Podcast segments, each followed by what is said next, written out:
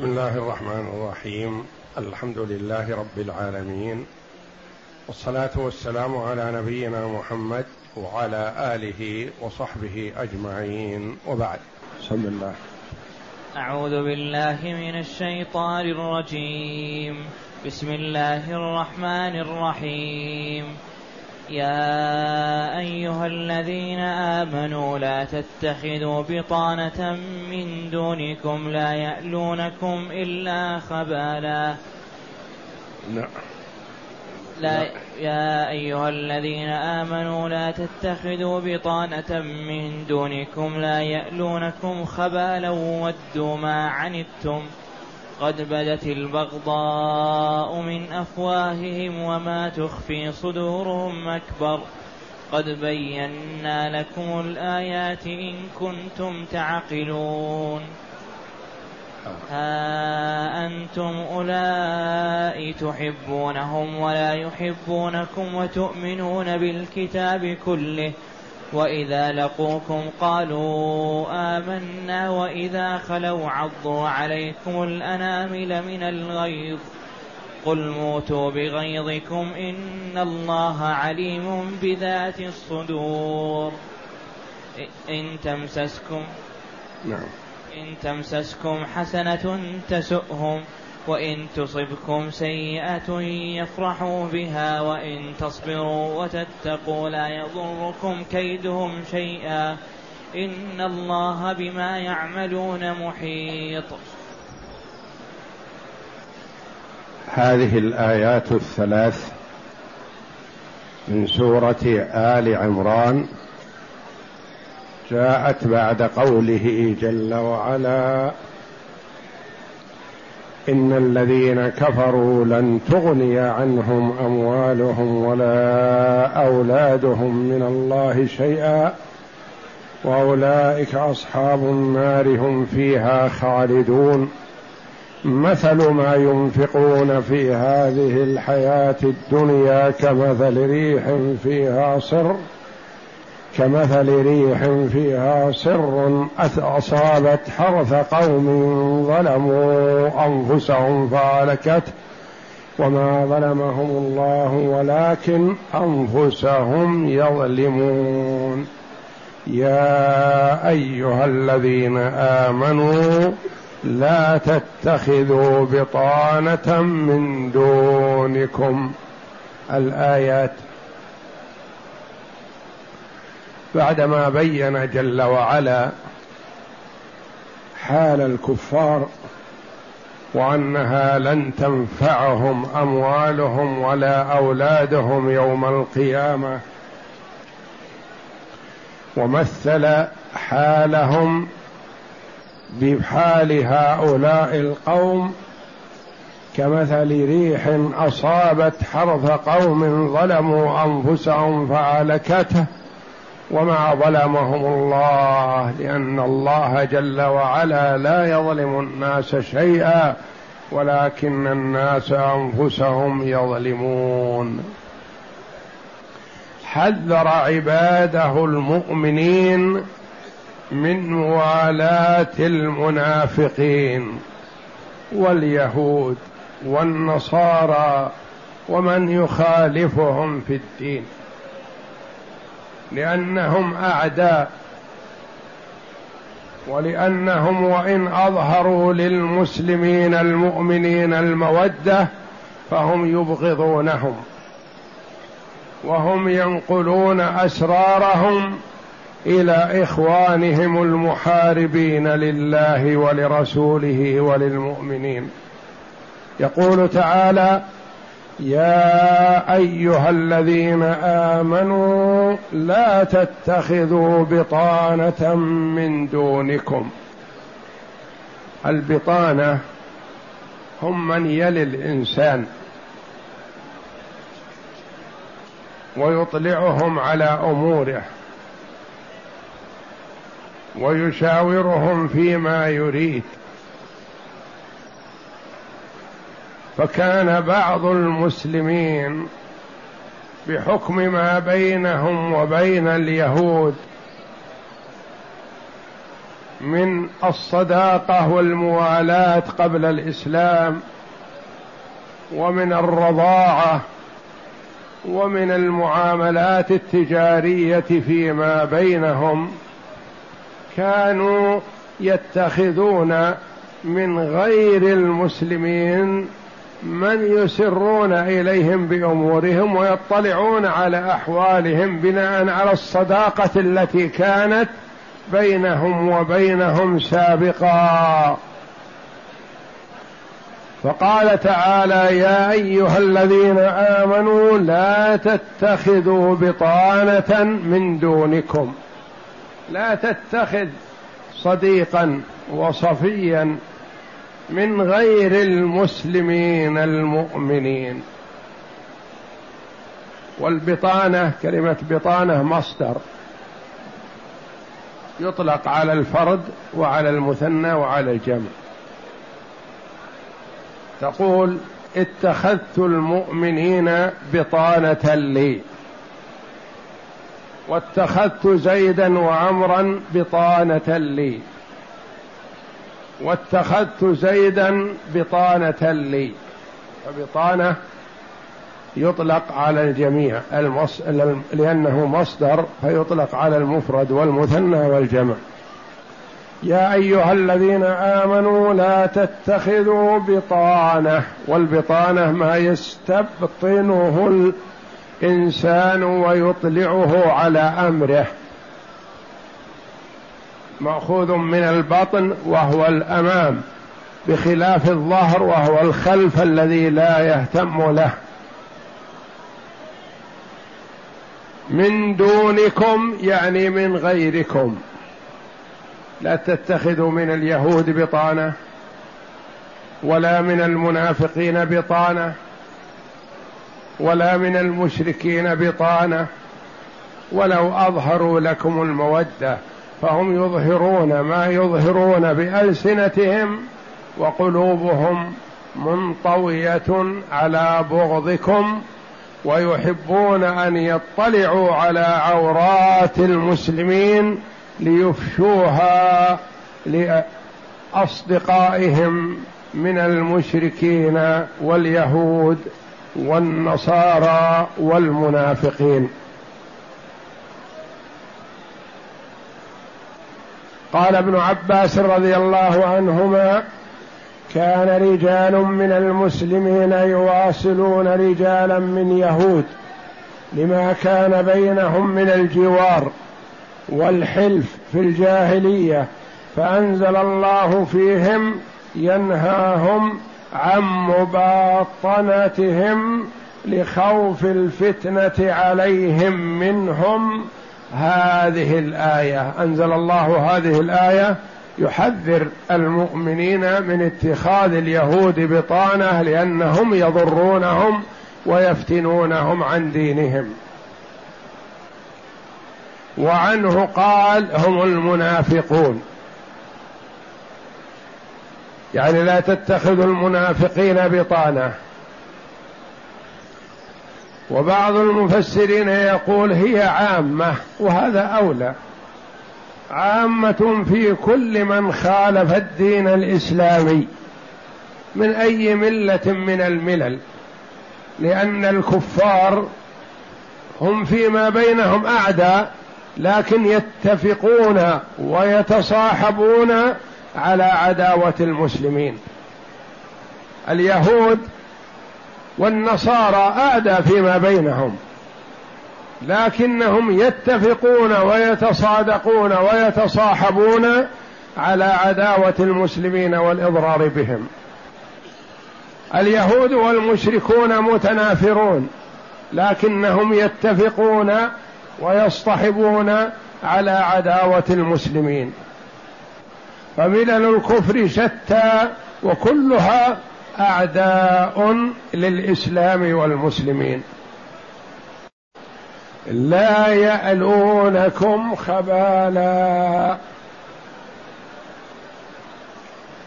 هذه البطانة التي قد تتخذونها لا يقصرون في الإضرار بكم بأي نوع من أنواع الضرر. الخبال هو النقص والضرر والتلف في المال وفي العقل وفي الأنفس.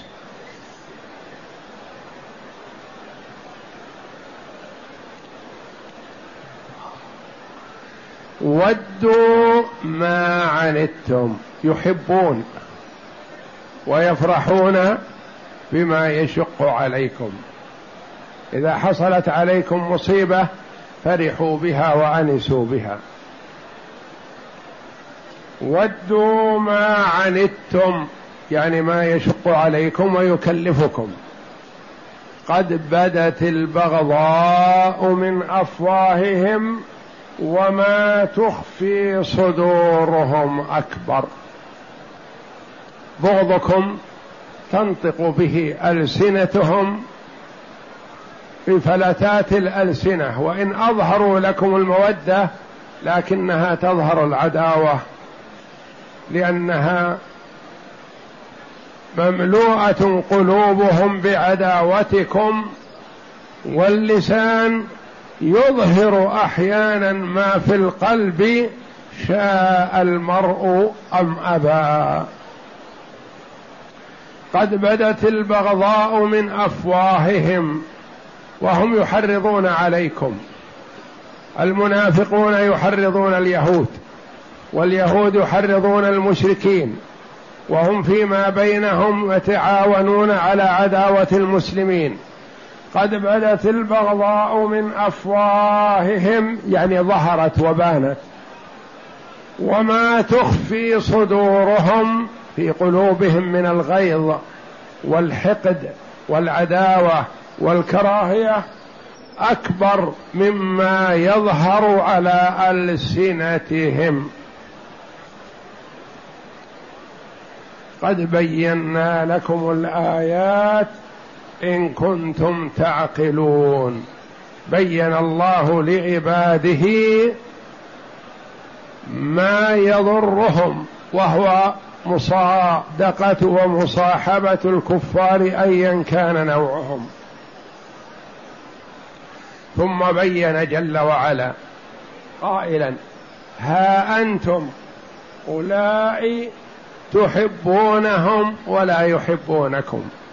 أنتم قلوبكم سليمة وطيبة وتنصحون لهم وتبينون لهم لكن هم خونة وغششة يودون أن تهلكوا. أنتم تحبونهم وهم لا يحبونكم. وتؤمنون بالكتاب كله. أنتم تؤمنون بكتابكم الذي هو القرآن. الكتاب هنا الجنس. بالكتاب القرآن. والتوراة كتاب اليهود.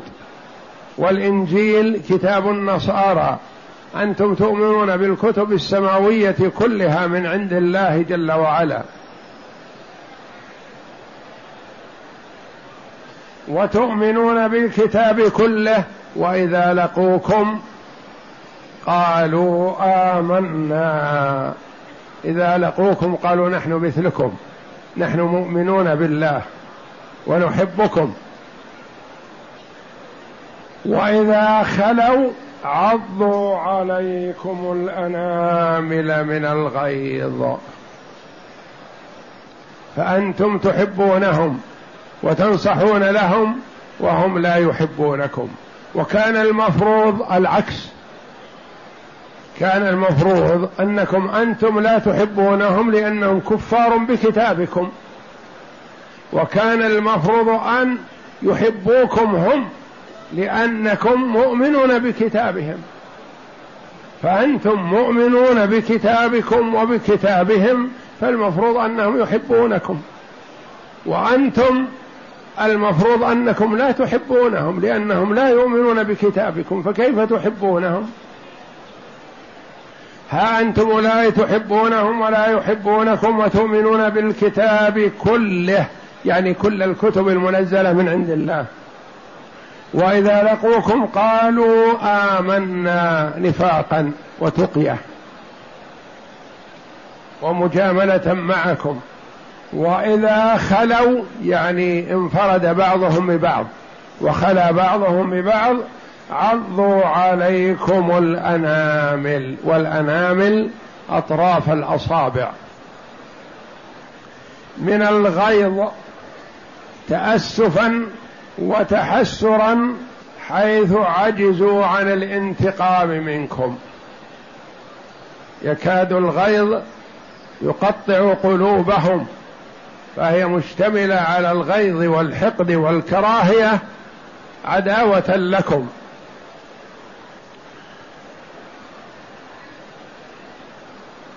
وجرت عادة العرب أنها تصف النادم بأنه عض على أنامله. هكذا. يعني إذا ندم على أمر ما أو فاته أمر من الأمور تجده يعض أنامله تلقائيا. فالله جل وعلا يخبر أنهم يعضون أناملهم غيظا عليكم وكراهية لكم. والغيظ أشد الغضب وأعلاه. وقد يكون له صوتا كما قال الله جل وعلا في كتابه سمعوا لها إذا رأتهم من مكان بعيد أي جهنم. سمعوا لها تغيظا وزفيرا. وقد يكون له صوت مثلا الغيظ هذا بالأسنان هكذا يطحن أسنانه أو يزبد بفمه ونحو ذلك من شدة الغيظ والكراهية. وإذا خلوا عضوا عليكم الأنامل من الغيظ قل لهم يا محمد قل لهم موتوا بغيظكم يعني استمروا على غيظكم حتى الممات. لا يموتن أحدكم إلا وهو يحسن الظن بربه يعني يكون مستمر باستمرار يحسن الظن بربه. لا تموتن إلا وأنتم مسلمون يعني استمروا على إسلامكم حتى تموتوا. وهنا قل موتوا بغيظكم يعني استمروا على غيظكم حتى تموتوا عليه. لن تفلحوا. قل موتوا بغيظكم إن الله عليم بذات الصدور. فيه توعد شديد وفيه رجاء. وتشويق. توعد شديد للكفار وللمنافقين ولليهود بأن الله يعلم ما في قلوبهم حتى لو أظهروا للمسلمين الصداقة والمحبة فهو يعلم من طوت عليه قلوبهم جل وعلا. وفيه تشويق وترغيب للمؤمنين بأنك إذا أضمرت عداوة من عاد الله ورسوله فالله جل وعلا يثيبك على ذلك. وأوثق عرى الإيمان الحب في الله والبغض في الله. أن تحب المرء لأنه تقي يطيع الله ورسوله. وتبغض الآخر لأنه شقي يعصي الله ورسوله. حتى وإن كان هذا الذي تبغضه قريبك في النسب فأنت تبغضه لأنه عصى الله. وتحب الآخر وإن كان من غير بلدك ومن غير جنسك ومن غير جلدتك ومن غير لغتك لكنك أحببته لله لأنه تقي. إن الله عليم بذات الصدور. يعني بما في صدوركم أيها المؤمنون من المحبة لله ولرسوله ولأوليائه ومن البغض والكراهية لأعداء الله ورسوله. والله عليم بذات الصدور بما في قلوبكم أيها المنافقون من عداوة الله ورسوله وكراهية المؤمنين وبغضكم إياهم. ثم بين جل وعلا قائلا إن تمسسكم حسنة تسؤهم.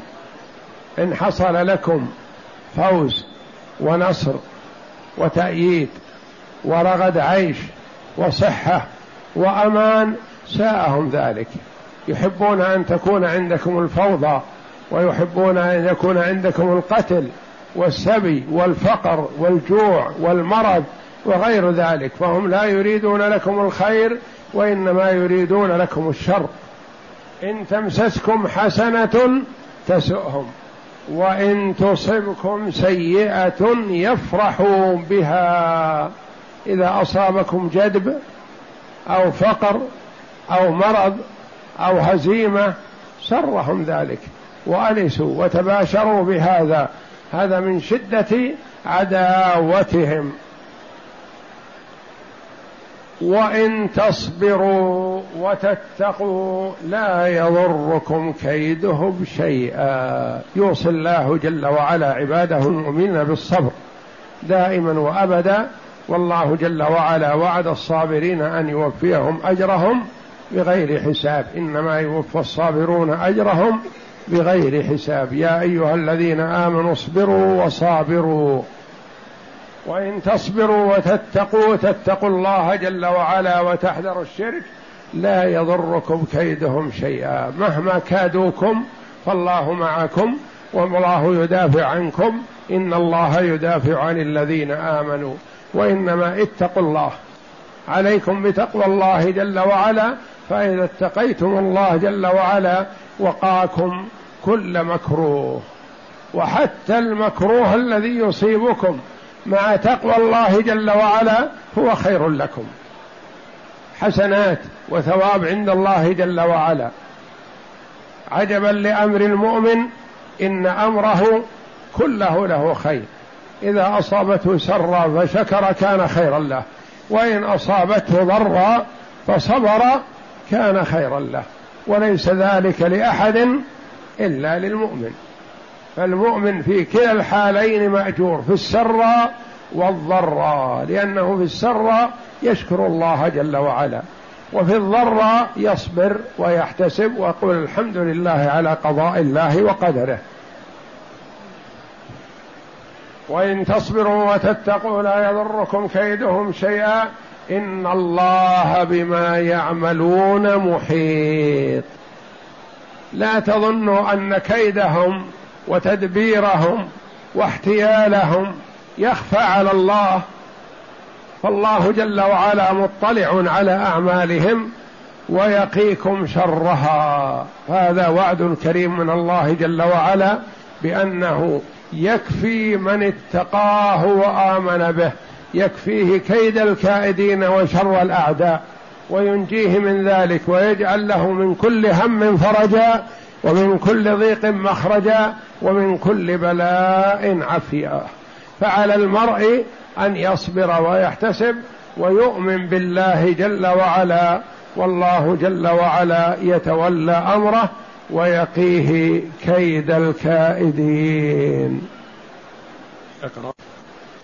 يقول تبارك وتعالى ناهيا عباده المؤمنين عن اتخاذ المنافقين بطانة أن يطلعونهم على سرائرهم وما يضمرون لأعدائهم والمنافقين بجهدهم وطاقتهم. وكان عمر رضي الله عنه يحذر من توظيف أهل الذمة في أعمال المسلمين لأن عداوتهم بينة واضحة ظاهرة.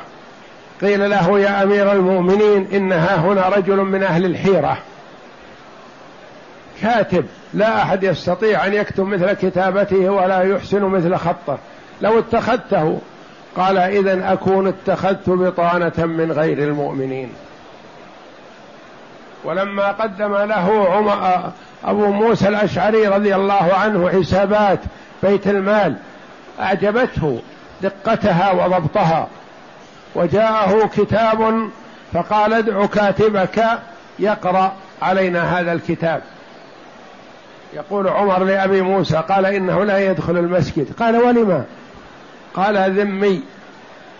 قال إذا اتخذت بطانة من غير المؤمنين. لا تكرموهم وقد أهانهم الله ولا تعزوهم وقد أذلهم الله ولا تؤمنوهم وقد خونهم الله. فهم خونة وهم لا يستحقون الإكرام ولا التمييز على المسلمين. لكنهم يعاملون في حد ذاتهم بالحسنى. فرق بين أن يوكل إليهم أمر المسلمين يقدمون هذا ويؤخرون هذا هذا محرم ولا يجوز.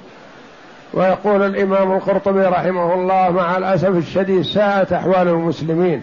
فاتخذ بعض الولاة وبعض الأمراء كتبة وموظفين من غير المسلمين.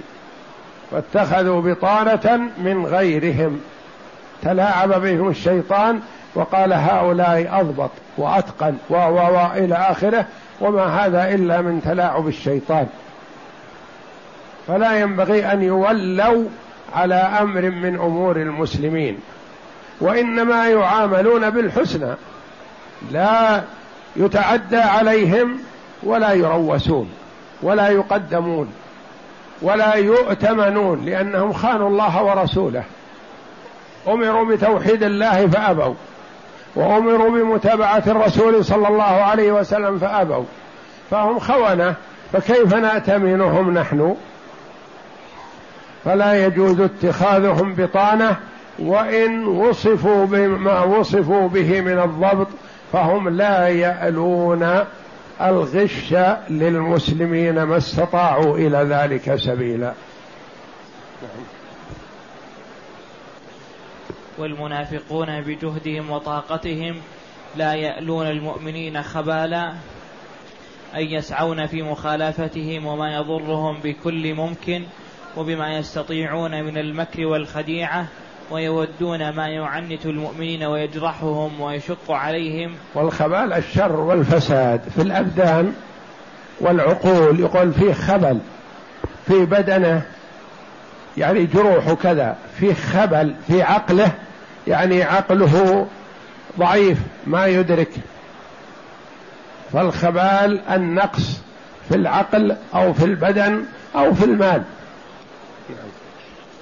وقوله تعالى لا تتخذوا بطانة من دونكم أي من غيركم من أهل الأديان وبطانة الرجل هم خاصة أهله الذين يطلعون على داخل أمره وقد روى البخاري والنسائي عن أبي سعيد الخدري رضي الله عنه أن رسول الله صلى الله عليه وسلم قال ما بعث الله من نبي ولا استخلف من خليفة إلا كانت له بطانتان بطانة تأمره بالخير وتحضه عليه وبطانة تأمره بالسوء وتحضه عليه والمعصوم من عصمه الله.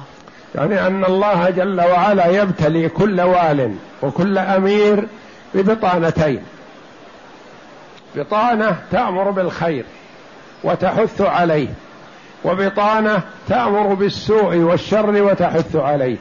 فمن وفقه الله جل وعلا مال إلى البطانة الخيرة واستفاد منهم وحذر البطانة الأخرى. ومن اخذله الله وأوقعه في الإثم تجده يميل إلى البطانة السيئة ويركن على جنب ما يميل إليهم البطانة الخيرة والذي يأمرون بالخير والنصح. وهذا علامة على خذلان ذلك الأمير أو ذلك الوالي إذا قرب الأشرار وأبعد الأخيار. والناس يتفاوتون والولاة يتفاوتون. تجد الوالي والي يقرب الأخيار. ويقرب الأتقياء والعلماء والفقهاء فيستفيد منهم ويكون عمله كله في مرضاة الله. ومن الولاة والعياذ بالله من يقرب الفساق والجهال والأهل الأغراض والأهداف الدنيوية ويبعد الأخيار. فتكون تصرفاته كلها سيئة وفي معصية الله والعياذ بالله. والمعصوم من عصمه الله.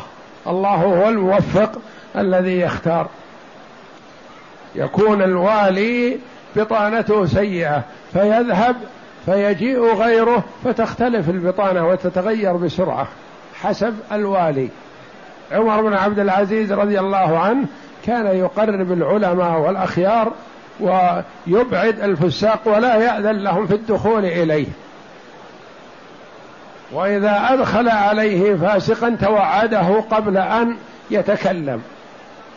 أن, يت... أن يجانب الصواب. فألفه الأخيار وابتعد عنه الأشرار. نعم. وقال ابن أبي حاتم قيل لعمر بن الخطاب رضي الله عنه إنها هنا غلاما من أهل الحيرة حافظ وكاتب فلو اتخذته كاتبا فقال قد اتخذت إذا بطانة من دون المؤمنين. وما يمكن اتخذه كاتب يتولى أمور المسلمين وهو من أهل الذمة.